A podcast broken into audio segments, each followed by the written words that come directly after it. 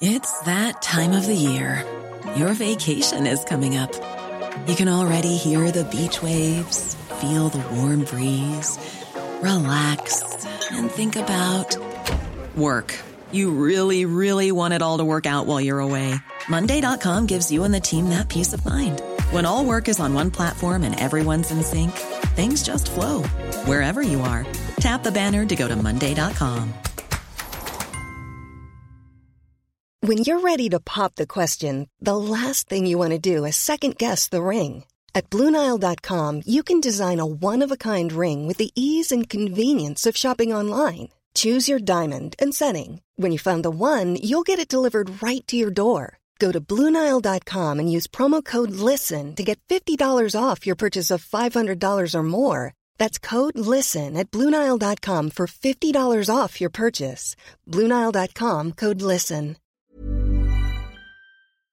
Hey, it's Matea, reminding you that this show cannot be made without you. If you've been thinking about becoming a Canada Land supporter, we're having a pretty great sale right now. You'll get premium ad free feeds of all Canada Land shows, discounts on merch from our store, and exclusive bonus episodes, like a behind the scenes tour of the federal budget lockup, more of Boris Johnson's trip to Canada, and of course, more of us yapping about what's hot in politics right now. We want to make it as easy as possible for you to become a Canada Land supporter.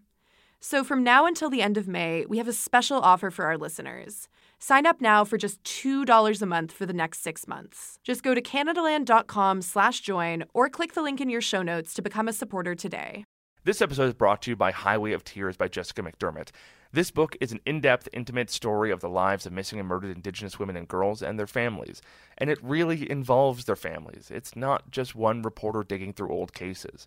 There's a significant amount of reporting in here about how the police investigated these cases, and McDiarmid manages to get in depth interviews with the investigating officers themselves, which is something that's so rarely done. Highway of Tears is available now wherever books are sold. From Canadaland, this is Oppo.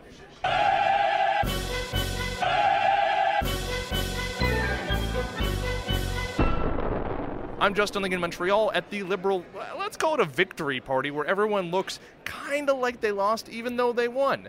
It looks like the Liberals will be forming the next government, but though it's going to definitely be a minority, the Liberal Party has pulled off uh, a win that I don't think anybody saw coming 150 some seats. It's been going up and down for a while now. We're getting close to midnight. It doesn't look like they're going to get close to majority territory, but this is a, a pretty comfortable minority. They're going to have to rely on support from either the NDP or the Bloc, or potentially some combination of some conservatives, the Greens, and Independent in order to govern. And there's really no telling exactly how that's going to work.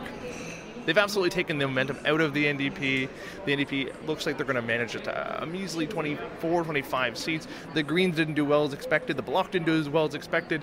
The Conservatives did just all right, but basically it looks like you can start calling him Teflon Trudeau because nothing sticks to this guy. Not a blackface scandal, not SNC Lavalin, not virtually anything. Justin Trudeau has done an amazingly good job at keeping his support together from Atlantic Canada to Quebec, where he did uh, shockingly well in the face of a Bloc Quebecois surge. He kept all of his seats in downtown Toronto, which is absolutely mystifying. He did surprisingly well in the GTA, much better than anybody expected. He did well in British Columbia, really across the country. It just looked like people stuck with him at the last possible moment.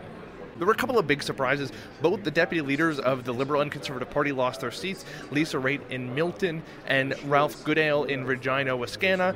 Both lost by pretty significant margins against star candidates. As of right now, it looks like Jody Wilson-Raybould is going to keep her seat. Jane Philpott doesn't look like she's going to keep hers. Basically, these results are an absolute dog's breakfast. Anybody telling you that there's a clear message coming from these is completely talking out of their ass. This is just a mess across the board. The only real thing you can draw from this is that the Liberals are very, very fucking resilient.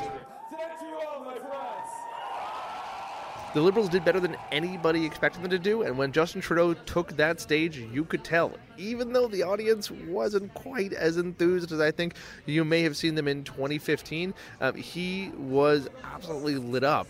Um, he looked absolutely stoked to be up there. Division and negativity. And austerity, and they voted in favor of a progressive agenda and strong action on climate change. Andrew Scheer, when he took the stage in Regina, you know, threatened to put the Liberal government on notice, but it's sort of unclear how he intends to do that, given that, you know, with the other parties, the Liberals are going to be able to govern. And Mr. Trudeau, when your government falls, Conservatives will be ready and we will win. He did not get close enough to even make a shot at forming government, and you know there's obviously going to be a lot of long knives out for Andrew Scheer in the coming days.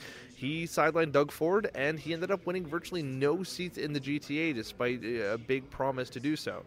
Scheer definitely tried to spin the results as he got on stage tonight, but uh, it's it's really hard to take that seriously. And if he manages to stay on as leader for the next six months, I think everyone's going to be surprised. We are going to make sure that the energy that we built over this campaign, the excitement that we built, and the focus that we put on people, on people's struggles, continues, and so that we can play a constructive and positive role in the new parliament that Canadians have chosen. When Jagmeet took the stage in Burnaby South, he immediately said that he was going to meet with his caucus to figure out what next steps are, which kind of indicates that he's going to be sticking around for a while. What exactly he's going to be looking for from the federal government is unclear. He's been kind of coy about whether or not he'd try to form a coalition government or not, so it's really up in the air as to whether or not he's going to seek an actual agreement from the Liberal Party and whether or not the Liberal Party actually wants to sign anything there's really no telling who exactly is going to prop up the Liberal government. Neither the Bloc nor the NDP did quite as well as expected. The Conservatives were strong ish, and the Greens didn't do quite as well as everyone hoped. Okay, we need to take just a quick break, but we will be right back.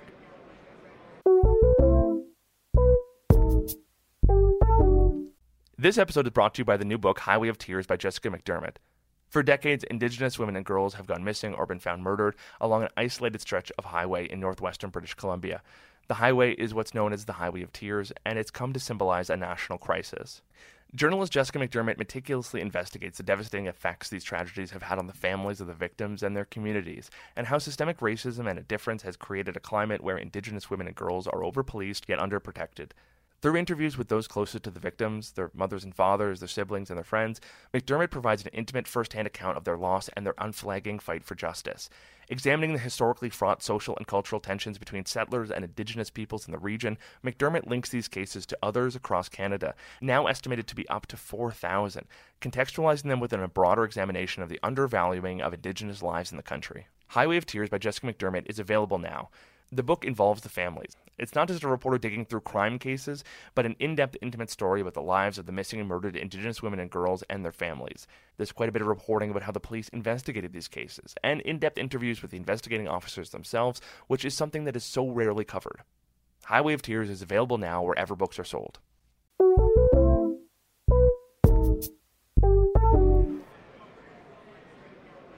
So as the results kept rolling in, cabinet ministers Melanie Joly and Pablo Rodriguez stopped to chat with reporters and play up uh, the results they got.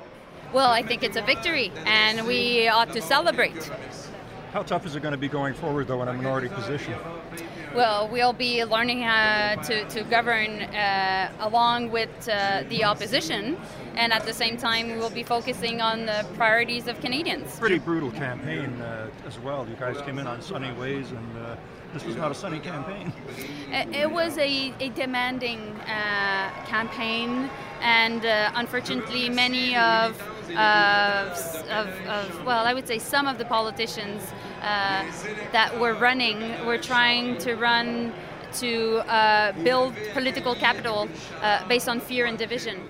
And that doesn't work. And that's what Canadians told them tonight. But isn't that kind of what you did? I mean, you, you ran a campaign saying that if the other guy gets elected, everything's going to go backwards. I mean, your slogan was literally forward.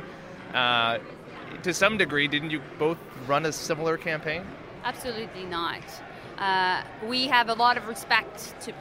Uh, we have a lot of respect towards people, and when we're in politics, we respect people, but we can, you know, contest or attack their ideas. We never go ahead and attack persons because this is not what democracy is about. And in this country, uh, well, there are so many different realities. It is our moral obligation to keep social cohesion and keep people uh, trusting our democracy. Speaking of cohesion, if you had to pick between working with the NDP and working with the Bloc, which would you pick? Tonight we're celebrating, tomorrow we're rolling up our sleeves and working for Canadians. Thank you Thank very you. much. Cooperating. Do you expect cooperation from the NDP? To, I, um, well, I expect cooperation for, from everybody. I mean, we're not going to get the support for, from everybody on everything, but uh, again, this is my fourth minority parliament, and, and I've seen it work before.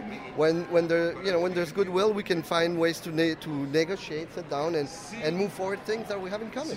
You said you worked in minority parliaments before, but it hasn't always. Fourth one out of five. Yeah, and they haven't always been great. I mean, I don't mean to disparage. I mean, you know, it's a lot of brinksmanship. It's, it's a lot of vote for my budget or go back to the polls. It's you know, without some sort of confidence and you have- supply agreement or without some sort of coalition, do you think it can work, or is there going to be a lot of brinksmanship? No, at the end of the day, you're looking for common ground. I mean, the other parties they want us to move forward with, with stuff for the population. I mean, we're our MPs, we're all elected for our people, one elected to make a difference for future generations. So I think we can all be reasonable and find common grounds on a lot of things. Do you think that should look like a formal deal, or is it going to be No, ad hoc? think- no, no, no. I, I think we can we can move forward with, with our agenda and, and try to get the support of, of one party or the other on, on specific ideas. Does that mean giving the bloc whatever? I mean, the bloc has already said they want internet, for, you know, high-speed internet for rural Quebec. Is that on the table? That was in our program.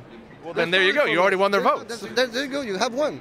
So will you bend on other things to make Quebec happy? It's not about bending. It's, it's it's never about bending. No, it's not about bending. It's it's about getting agreements on specific stuff. And you've seen, you were there. I met you when we were in a minority government. I was in a minority government in 2004, 2006, 2008, and now 2019. So I've seen it work. It can work, but it takes a lot of goodwill. When that goodwill is there, we do it for Canadians and we move forward. I managed to speak with Liberal MP Mark Miller, who just won a comfortable re-election in his downtown Montreal riding, who seemed to think that, yeah, there is some punishment happening here in these results, but they're going to be able to work with other parties to govern. Uh, Mark Miller, you were just re-elected member of parliament. Uh, how stoked are you right now? Oh, look, I'm, I'm, I'm psyched. I'm deep, you're in my riding, Justin, so I'm glad to have you here. And you can deport me from it at any moment, I've heard. Unfortunately, I don't have that power. If I would, I might use it. Uh, but look, I'm, I'm glad to, to be reelected. I, can, I spent my day. This is the easiest day uh, in my last four years. I, I've spent the last two months working this riding really hard, pushing a very progressive platform, and, Canadian, and Canadians have responded. You see the numbers coming up. Overwhelmingly, there's a vote for progressive politics, and that, that makes me happy. Okay, so it looks like you're not going to get to majority. Ralph Goodale is announcing that he's lost his seat behind us. It's a real mixed bag of results here. People uh, don't seem to know what they want. I mean, what do you take away from these results? Well, look, uh, there's a few themes coming out of this. Ralph, first of all, has been an amazing colleague. I mean, he's the last true finance minister to balance the budget. Uh, uh, he has done an incredible service to Canadians, and we be, we need to be uh, we need to be extremely, extremely, extremely grateful for the work he's done for all Canadians of all political stripes. And politics is unforgiving. And Ralph has served Canada faithfully through so many prime ministers, and, and it makes me, frankly, it makes me sad. It makes me sad for the human being. But he, he got into this, and he know exa- he knew exactly what he was getting into, and he knew it every single election. So and tonight, you see themes coming out. You do see people uh, rejecting the divisiveness that we saw and some of the nasty politics that we saw in the campaign, and we do see other voices within Parliament. And uh, there's some, definitely some work to be done in how in how we run things. And uh, I, I, I, I will wait for the results to come in, and I'll you know we'll all take a look at them him. Um, we are we do not have the monopoly of on political thought in this country as the Liberal Party. We are expression of the people that vote for us. So too with conservatives. You know, there's a there's a room in this country for a conservative voice. I don't believe it's embodied in the current Conservative Party, but there's certainly a voice for that, and we need to take stock of that as well. There's obviously uh, a heavy push from the ground that didn't exist four years ago. Uh, conscious about the environment, that this really is the last generation that can do something about it. That's why we've had such an ambitious platforms. Generally speaking, I mean, look at the polls. People don't love Justin Trudeau. His number, his, his personal approval ratings have absolutely tanked. Did you do better this election because of him, or worse? And at, at a certain point, do you have to start reckoning with the fact that people seem kind of frustrated with him as in, in, in the top job, even if they voted for a liberal government tonight?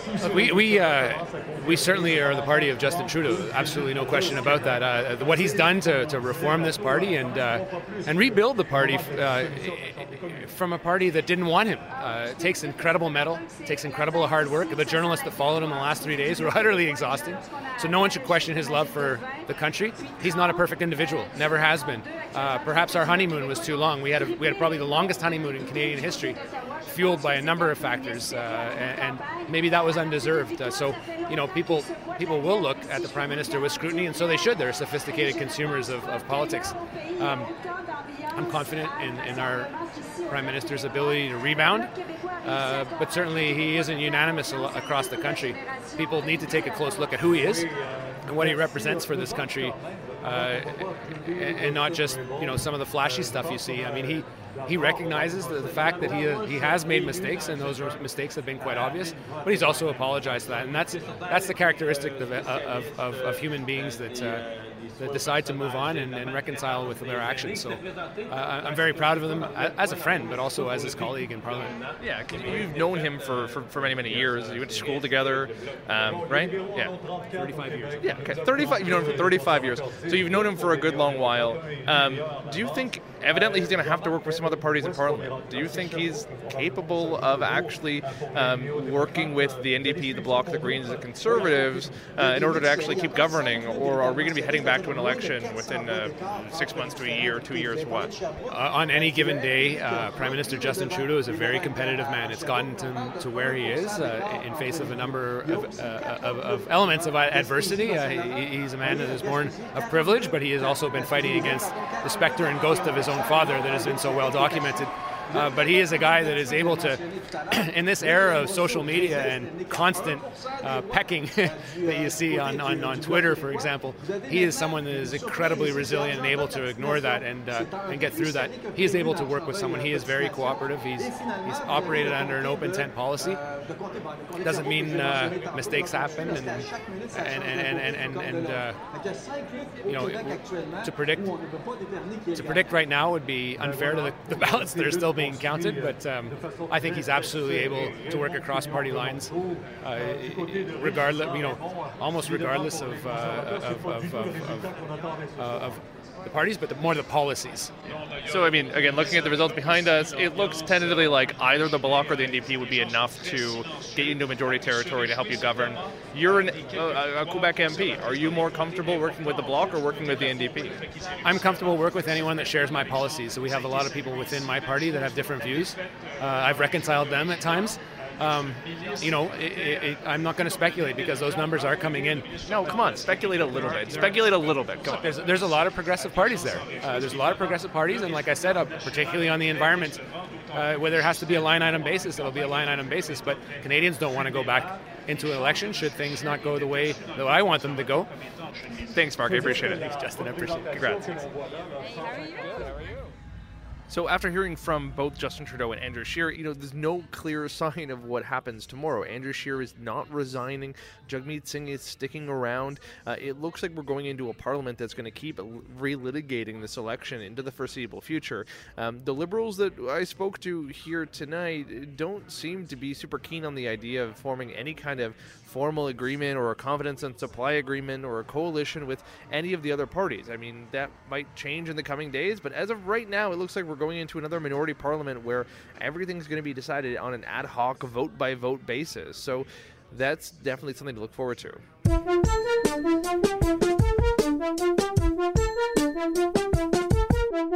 And that's it for Oppo this week. You can let us know what you think by emailing us at oppo at canadalandshow.com or find us on Twitter and Facebook at OppoCast. This episode was produced by Laura Howells. Our managing editor is Kevin Sexton, and the theme music is by Nathan Burley. I have the last word this week, and that word is over.